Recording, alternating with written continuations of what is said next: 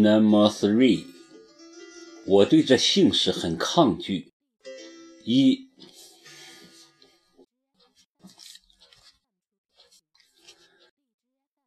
两年后，这一年的春天来得很迟，梧桐花直到三月底才绽放花蕾。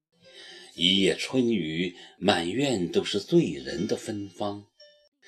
春天是个恋爱的好季节，米兰却失恋。那些天跟我同住，白天我们各自忙工作，晚上回来我在家看电视写稿子，米兰则要出去约会。失恋了还约会？这一点让我不服都不行，好像除了工作、约会和购物就是他生活的全部。对了，他超级喜欢购物，每个月的薪水常常混不到一个星期就见了底儿。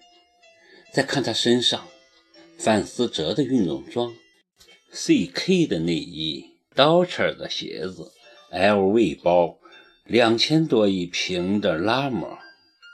再到他的公寓去看看，两个大衣柜的名牌衣物，几箱子的鞋，梳妆台上堆积如山的瓶瓶罐罐。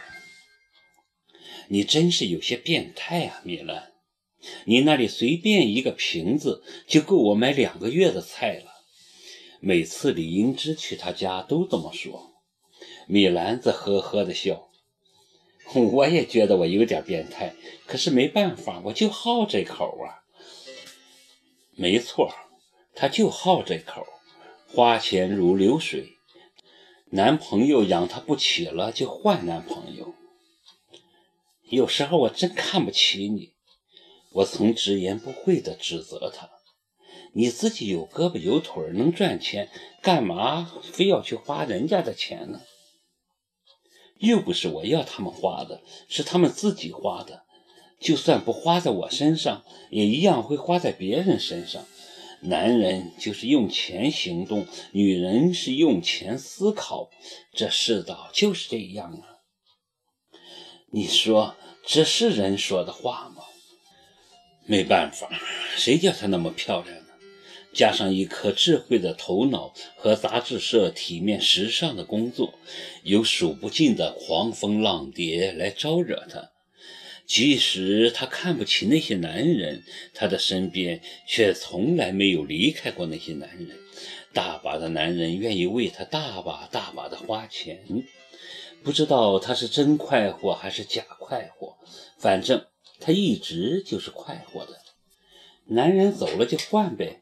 顶多是花点换衣服的时间。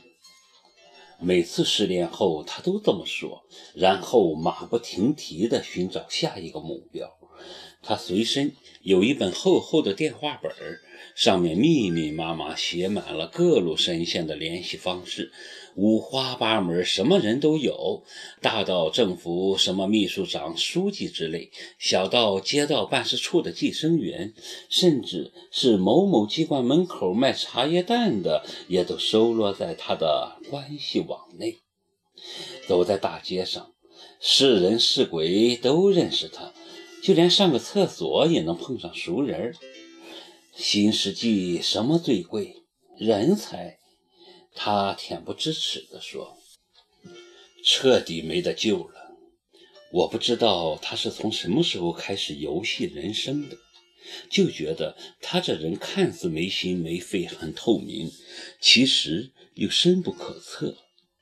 虽然长了一张如花似玉的脸，心却比任何一个男人的还坚硬。也许受过伤，所以才对这个世界充满怀疑吧。”印象中，我好像没见过他对谁认真过。如果一定要找个充数的，那就只有大学刚毕业的那年，他爱上了一个生意人。那是唯一的一次让我看出他对对方有爱。可惜那男人是个有妇之夫，他寻死觅活的，硬是把人家好端端的家庭给拆了。她如愿以偿的跟那个男人生活在一起，可是好景不长，不到半年，他就把那男人给踢了。我问他原因，他也说不出个所以然，只说是在一起了，就那么个样，没意思。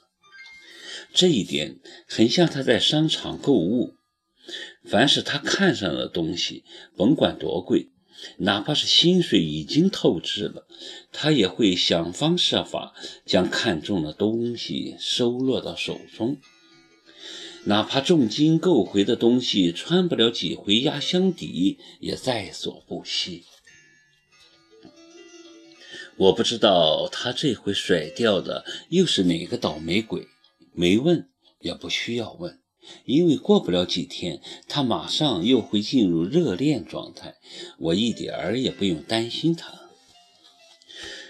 果然，这几天他就闲不住了，嚷嚷着要恋爱，要恋爱，没爱怎么活呀？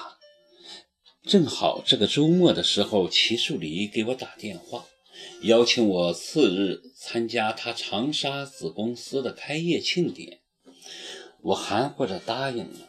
问米兰去不去？米兰马上来了兴趣，开门见山的问：“他有没有太太？”“没太太，一个人。”“钻石王老五？”米兰的眼睛瞪得老大，一种看不见的东西在他眼中发光。听说他在国外发了，这么成功，怎么会没有太太呢？我怎么知道？他又没说过，是吗？米兰的眼睛更亮了，表情异常活跃。